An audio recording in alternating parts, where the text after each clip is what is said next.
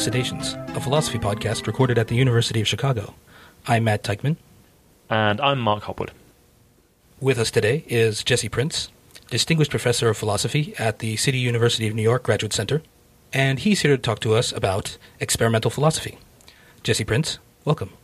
It's a pleasure to be here. So, I guess the obvious question to begin with is what is experimental philosophy?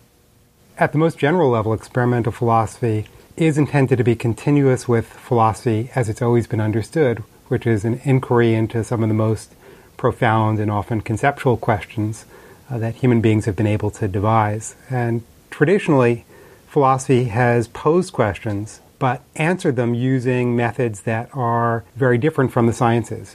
Characteristically, reflection from an armchair. That is, you, you reason about a problem until you arrive at a solution, a little bit like mathematics, maybe. But experimental philosophy recognizes that the questions that philosophers have traditionally posed are also ones that could be investigated using methods that emerged in the millennia since the birth of philosophy, including the methods of the sciences. And in particular, the social sciences and the science of psychology have emerged at the forefront of new methods available for answering traditionally philosophical questions. So maybe we could begin with an example of let's say, a traditional philosophical problem and talk about both the more traditional way of tackling that problem and this new method of tackling it, using the new methods of psychology and the social sciences. One example might be free will, which has uh, dogged philosophers for a very long time. And I think the standard view, if it had to be characterized within philosophy, is that we should try and find a way to recognize that behavior is in a certain way caused while also finding some place for freedom. And within that framework, which sounds a bit paradoxical at first, the view that has emerged in philosophy is called compatibilism, and it says people are simultaneously free and determined. Now, to make that seemingly contradictory statement work, what you need to do is look at all of the determined actions that human beings participate in and identify some subset which can be privileged with the honorific label free of the determined actions, these are the privileged ones that we consider actions for which people can be held responsible or accountable or credited, praised, and also blamed. The way philosophers argue for compatibilism is typically to pump intuitions, that is, to try and get listeners to recognize that if you consider what we mean by the concept of freedom, it is actually compatible with our concept of also being externally or sometimes internally caused. Now, that claim, the claim that freedom and determinism are conceptually compatible, is one that exploits the audience's willingness to participate in philosophical reflection of a certain kind. The standard method would be to generate something like a thought experiment, a hypothetical scenario, where once described, people would willingly come on board and say, yes, I guess that really is a case of freedom, even though we've presupposed that the actions have been in some way caused. What experimental philosophers try and do is test whether those intuitions are really robust, whether they're shared, and whether they arise consistently across a range of different thought experiments. Where philosophers are inclined to give answers based on their own theoretical backgrounds, the experiments in experimental philosophy, the thought experiments they use, which are culled from traditional philosophy, are given to ordinary, untrained lay folk who don't necessarily have any philosophical predilections or prior theoretical commitments. What the experimentalists have found is that small variations in classic philosophical thought experiments can elicit entirely different intuitions. That is, you can get a person to have a compatibilist intuition under one set of circumstances, then make a small change in your thought experiment, and have them declare that compatibilism is false and in fact that human behavior or behavior of some hypothetical agents is fully determined. So the diagnosis of people engaging in this kind of research is that our own intuitions as professional philosophers may be biased by subtle features of the way we're presenting our cases and by identifying the underlying psychological biases that lead us to one position or another we can diagnose why certain philosophers have ended up with one view on the question of free will and others have ended up with the opposing view. The way you're presenting it, experimental philosophy is a kind of wake up call to the discipline. It's telling philosophers, you've spent too long sitting in your armchairs. thinking that your own intuitions reflect just what any ordinary person would think. In fact, that's not the case. And when we take your thought experiments or variations on them to people out there in the world and use rigorous methods of the kind that are used in psychology, we get a whole range of results that might not be comfortable for you. It looks now like your arguments might not go through in the way that you want. One interesting thing that you said was that we might think, on the basis of what experimental philosophy has shown, that philosophers' intuitions are biased in some way. That suggests that there's something about practicing philosophy which actually takes us further away from the right way of thinking about certain situations rather than closer to it. And that might seem to some people like an odd thought. Surely the idea of doing philosophy is that we get better at thinking about these things. So rather than being biased about thought experiments, philosophers actually have more insight into them. So we shouldn't regard philosophers as biased, we should regard them as specialists in a certain way. So, how would the defender of experimental philosophy respond to that? Well, I think the specialness of philosophy is not lost by the introduction of new methods. There are strands within experimental philosophy that are revolutionary in tenor, which is to say, their, their intention is to undermine philosophical methodology as we know it. There are others who are using experimental philosophy as a supplement or an addition to old philosophical methods. Now, if you take that supplement view, you could think of it as one of two things. It could just be a methodology that runs alongside philosophy in tandem as another way of testing philosophical hypotheses. And on this version, having the scientific method at philosophy's side is a little bit like having multiple sciences, say psychology, brain science, anthropology, sociology, all asking the same questions. You can triangulate on the truth by using multiple methods. If your observations come out the same in each way, then you get further confirmation. In that way, experimental philosophy can be a supplement. But there's another form of supplementation which comes from the recognition that philosophy and science are not at odds. They're not fundamentally different. In fact, they are in some way fundamentally bound.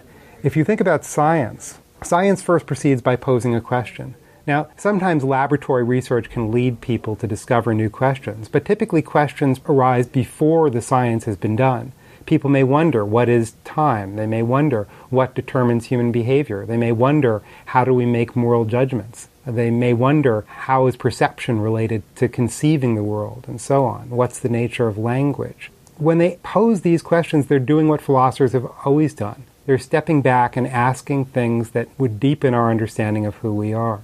Now, in pursuing those questions scientifically, you're constructing something like an argument. You're figuring out what observations could be arrived at that would lead to a particular conclusion.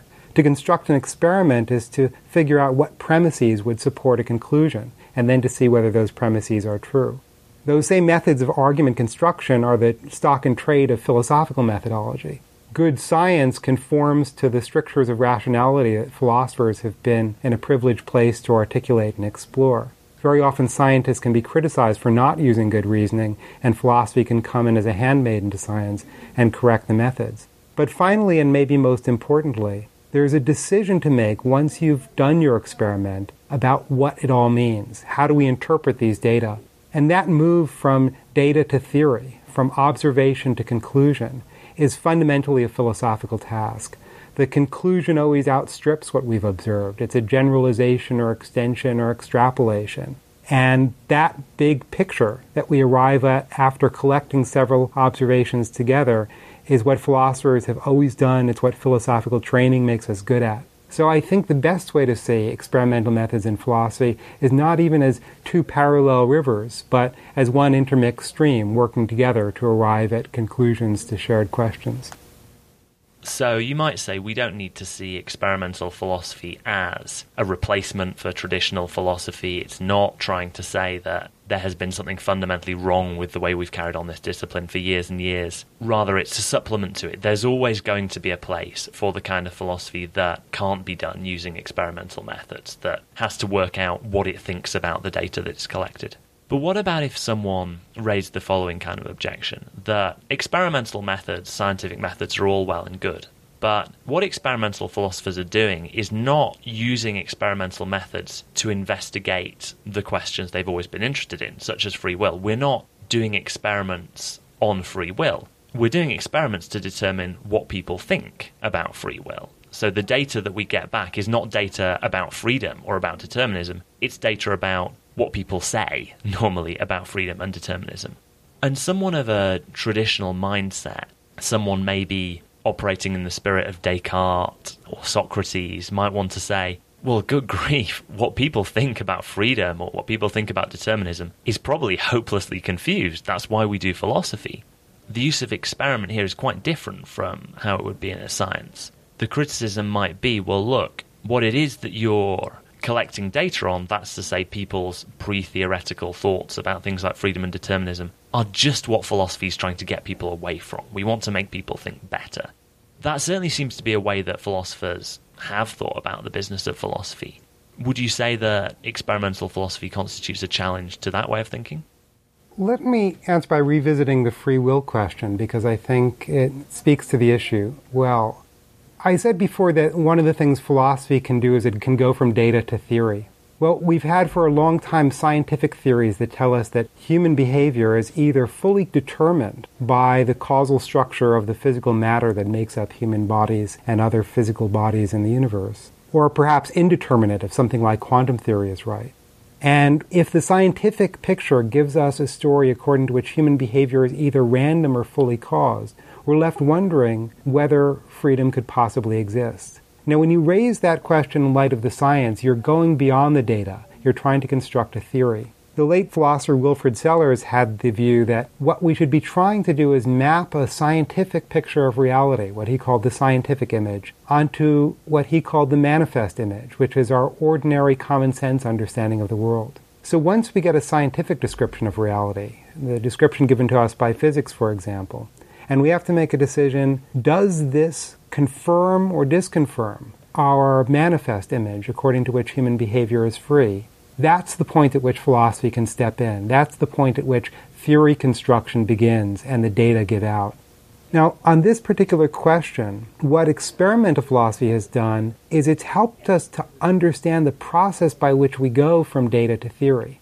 And in particular, one of the relevant findings, this is from Joshua Knobe and Shaun Nichols, is that we tend to be more inclined to believe in freedom when the stakes are high. So, for example, if you're told about a universe, a hypothetical universe, where every single human action is fully determined from the very start of time by the laws of physics and the initial configuration of matter in the universe, such that if some person, Fred, chooses to eat a tuna fish sandwich at 2 p.m. on a certain Wednesday, that event had to occur. It was determined by physics that that event would occur. Then people are asked, was Fred responsible for eating his sandwich? Was he free in eating his sandwich? Can he be credited for this action? And people are inclined to say no. But suppose instead of being told about Fred, you're told about Frank, who on the same Tuesday didn't eat a tuna fish sandwich, but instead killed his wife with an axe. And he did this because he was having an affair with his secretary and thought that it would be convenient to get rid of his spouse so he could go on having this relationship. Now, people have been given the same setup. They know the universe is working according to these laws of physics that fully cause every human action. But when presented with this scenario, people are inclined to say that this other character, the axe murderer, was free, acted in a way that can be counted as a uh, act of free will that should be punished and the perpetrator should be held responsible. What this suggests is that when we reason about the data, when we go from data to theory, we're subject to certain biases. Now, it's a further step to say which of these is the biased answer and which is the correct answer. But if we discover that our intuitions are being shaped by a desire to punish, then we can at least recognize that we can improve thought, we can improve theory construction by being sensitive to the conditions under which we're likely to draw one inference from a set of data and conditions under which we're likely to draw the opposite uh, inference. So I think there is a sense in which psychology, in this particular example, is functioning very much like philosophy in that it's trying to help us reason better, trying to help us think better. So we have two thought experiments, and we've discovered that depending on exactly what terms we couch those thought experiments in, people end up having different intuitions about whether the imagined characters in these thought experiments are responsible for their actions. It turns out that if the action is very momentous, then our tendency is to say that the person is responsible for their action. If the action is inconsequential, it seems that our tendency is to say that the person is not responsible. So where do we go from there? Is there a way that we can refine our future thought experiments so as to take that into account? What would, you know, version 2 of a philosophical investigation into the question of free will look like once we've come across those results? I think this is a nice place where traditional philosophical concerns and methods can start to play a role. What we get out of experimental philosophy in this case is just one more data point. We had already gotten the knowledge from physics that human behavior is causally affected by our environment in certain ways. But now we get this further bit of information, which is about human psychology, which tells us that we're likely to draw certain kinds of conclusions from, uh, in this case, the confluence of information from physics and certain moral concerns, concerns about the desirability of holding somebody responsible or accountable for their actions. Now, once we have that, we are in a position to do what philosophers have always done, which is to settle on what all this means, to adjudicate between competing options. And it seems to me one option is to say all intuitions about freedom are subject to bias in a way that can't be resolved. So we should give up on the traditional philosophical disputes about free will and just let the science, say the science of physics, decide it. Another strategy is to say, let's come up with a principled reason for saying which of these two intuitions is the biased one. If we judge that our desire to punish is a source of bias that prevents us from considering the original conditions laid out in the thought experiment, we might use these results to actually defend incompatibilism to defend a determinist theory according to which the traditional philosophical view that says we are free despite being determined, the compatibilist position, is mistaken. That compatibilism is an illusion that's fobbed off on us by a desire to punish. A third option is to say that this philosophical debate is one that is, in some sense, impossible to resolve. There's a tradition in philosophy associated with people like Ryle and Wittgenstein where philosophical dilemmas that have occupied people in our profession for millennia were held under the microscope, and it was discovered that competing theories within philosophy are actually the result of certain kinds of confusions or misuse of ordinary concepts, or perhaps the competing views are not in fact incompatible at all, that they're just different manners of speaking. Maybe we mean two different things by freedom, and those two concepts get engaged depending on the way the scenario is structured. So I think the full range of different philosophical interpretations is available in light of these kinds of findings. But they can be used to argue for one traditional philosophical theory over another. They're a new data point to drive a philosophical conclusion.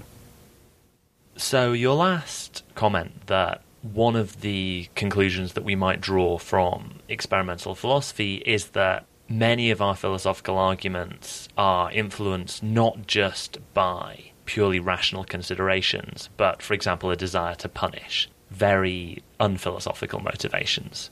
That remark reminded me of Nietzsche, who's someone who, some years ago, accused philosophers of a very similar thing. That's to say, occupying certain philosophical positions not out of a pure rational desire for the truth, but in fact out of rather baser motivations. So, do you think that's a fair comparison to draw? Is there a historical basis there for experimental philosophy in the Nietzschean project of genealogy? I think there is. I think there's a continuity between at least one thread in experimental philosophy and, and Nietzsche's approach. Uh, there are experimental philosophers who want to diagnose philosophical intuitions. They want to figure out how the philosophical mind works. How do we arrive at the conclusions we do in constructing philosophical theories? And sometimes with a critical edge. They want to show that we're drawing conclusions not based on reason, but on some kind of bias.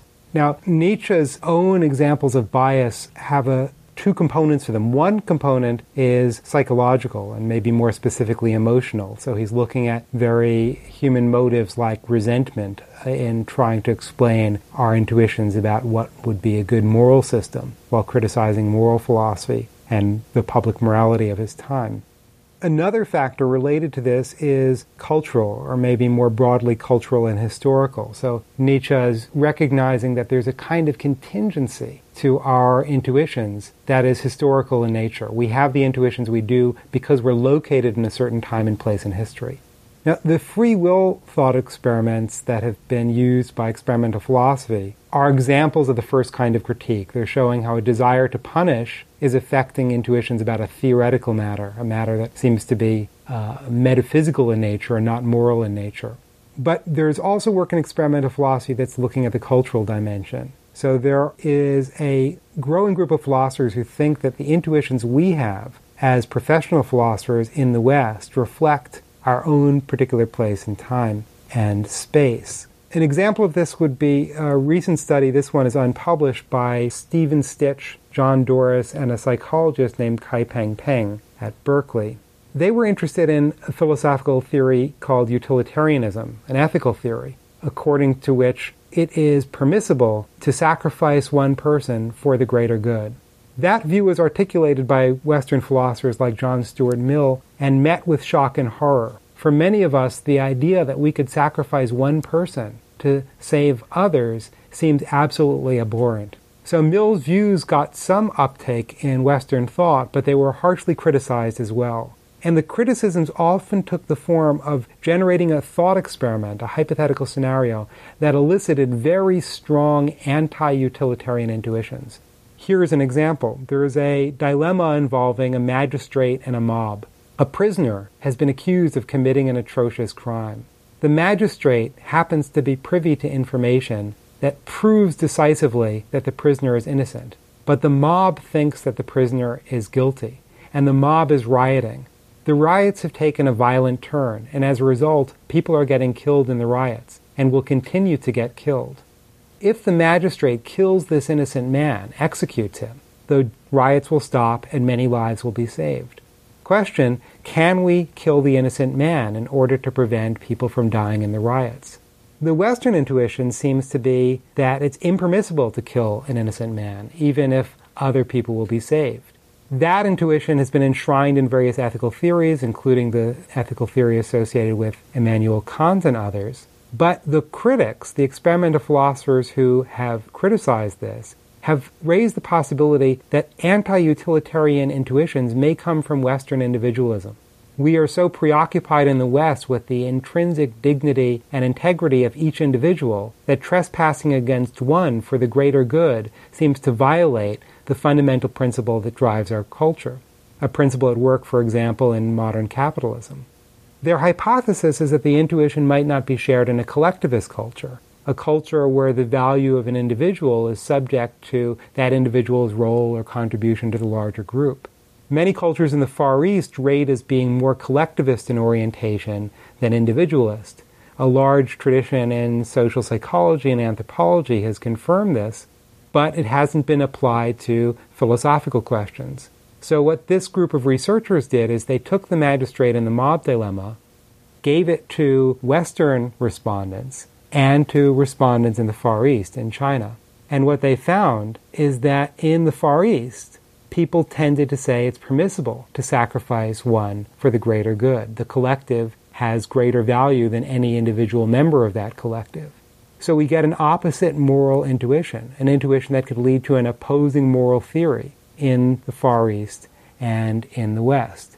It's not to say that both of these cultural settings are incapable of generating enthusiasm for a wide variety of different moral theories. The utilitarian theory that I mentioned originated in Western thought.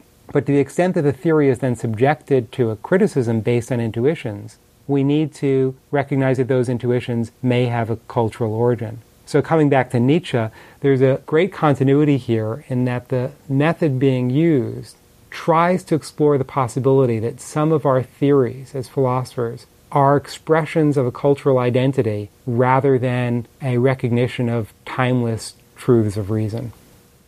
So, to follow up on that point, one worry that people have had about Nietzsche's work is that it leads to an unacceptable kind of relativism or perspectivism about, say, morality, that the more you do this genealogical exposing work of people's intuitions, the more you show that these things vary depending on which culture you're from, the less it looks like there's an answer to these questions. The more it looks like what one thinks is going to be determined by where one is from and how one's been brought up. And there is no truth of the matter. There's no truth there for philosophy to discover anymore. Do you think that that's a consequence that we should be worried about, or is that something for experimental philosophers to embrace? I think there's a sense in which experimental philosophy can be neutral about that question, or maybe it would be better to say can be open to the possibility of letting the data drive them to one conclusion or another. There is a, an important distinction to draw, though, between a descriptive relativism that says that as a matter of fact, people have fundamentally different moral values, and what's sometimes called a normative or metaethical moral relativism, according to which there is, in fact, no single true morality. It's a subtle difference, but a crucial one. To say that people disagree about moral claims and can't come to agreement is not a claim about what morality demands of us. It's a claim about what we know about morality. Suppose, for example, that a divine command theory is true, that morality stems from some commandments that have been made by a supernatural agency or God. Human beings may not be privy to that divine command, or different cultures may have come to different conclusions about what God's will is and they might be incapable of resolving those debates. But there still could be a fact of the matter of what morality demands of us, namely the divine commands, even though human beings haven't been able to settle and may never be able to settle on what those commands actually are. So it's possible that the demands of morality come apart from our beliefs about what morality demands. I think that experimental methods are very useful for establishing descriptive relativism. It's an, a controversial claim, even at the descriptive level, whether human beings have different moral values or not. For example, there's research in evolutionary ethics that tries to identify what values we may have innately as a species. It may be that there's some common font, some universal set of moral values that we all share in virtue of being human, and empirical methods might discover what those are. Conversely, empirical methods might discover that morality is not innate and that it's subject to cultural influences to such a great extent that we can find fundamental disagreements about basic moral values that will never be resolved. Personally, I think the preponderance of evidence supports the latter conclusion, so I'm a descriptive relativist. But I think descriptive relativism doesn't yet entail anything as strong as the normative relativism. And I think philosophical work in ethics has very often had a normative form. If you look at ethical theories that have been generated by philosophers, they often depart from what we actually believe and instead tell us what we should believe. They depart from what we actually do, what we actually praise, what we actually condemn, and tell us what we should praise and condemn. If you take the utilitarian theory that I mentioned before, John Stuart Mill knows that it's going to be an affront to intuition when he says that we should kill one person, to sacrifice one person to save more others. But he thinks that intuition should just be thrown to the wind here because he thinks there are good arguments, good normative grounds for thinking that this is the better thing to do. So, a lot of philosophical work in ethics says forget what our actual moral values are and recommends a better set of moral values. There's one perspective from which you can see experimental philosophy as leaving that entire normative project intact. I think there are controversies here as well. I, for one, think that there is a way in which the normative theories can be challenged by the discoveries of what we actually value. But it takes a tremendous amount of work, and it's really fundamentally philosophical work, to show that normative ethics is in any way touched by what we discover about human values doing psychology or anthropology. Based on the examples that we've discussed so far, I'm getting the sense that the focus of experimental philosophy is metaphilosophical, by which I mean the goal is to think about how best to do philosophy in new ways, so that it turns out looking more like the philosophy of philosophy rather than the philosophy of art or the philosophy of math or the philosophy of physics. Do you think that's an accurate characterization? The experimental philosophers I know best hate methodology, and they have found themselves embroiled in debates about methodology and they end up getting invited to give addresses at conferences that are about methodology. And all they want to do is report their results and answer traditional philosophical questions. I think that there is a way in which the advent of experimental philosophy forces us to reflect on methodology, and I think that's very good. I think philosophers, for the most part, are not reflective enough about what they're doing. If you go to the sciences, they have books on methods. You have to study those textbooks when you're getting an education. A paper will be rejected from a journal if it doesn't use the prescribed methods and so on. But if you ask a philosopher, what are you doing? Is it conceptual analysis? Is it some sort of process of synthesis through reason of multiple intuitions? Is it introspective psychology? Is it observation of human behavior that's now being funneled into some kind of theory? All of those possibilities are plausible given what we observe in a typical philosophy paper, uh, publication in a recent philosophy journal. But the author of those papers rarely steps back and says, This is what I'm doing here. This is how I'm arriving at these conclusions. There are appeals to intuitions, but are the intuitions linguistic items? Are they facts about how we've represented the meanings of words? Are they observations that have been made from real life of how people act and behave? Are they emotional in nature? Are they gut reactions to events that have a moral character? We really don't know. So I think to the extent that experimental philosophy has forced a meta move, where both traditional methods and experimental methods are being interrogated for what they can deliver, will have made great progress. But I think at another level, card carrying experimental philosophers didn't get into the business to address those kinds of questions. Some want to challenge traditional philosophy and have an interest in challenging it at a methodological level. But others were just animated by the same questions that have animated philosophers since Plato and Socrates. And they've just had the view that philosophy is first and foremost a field of questions. Philosophy identifies questions, articulates questions, asks things that probe the boundaries of what we know. Now, once you have a question before you, you can become a methodological pluralist and say, let me use any method that can help me answer this question. For example, the defining debate in the history of Western thought is arguably the debate between rationalists and empiricists.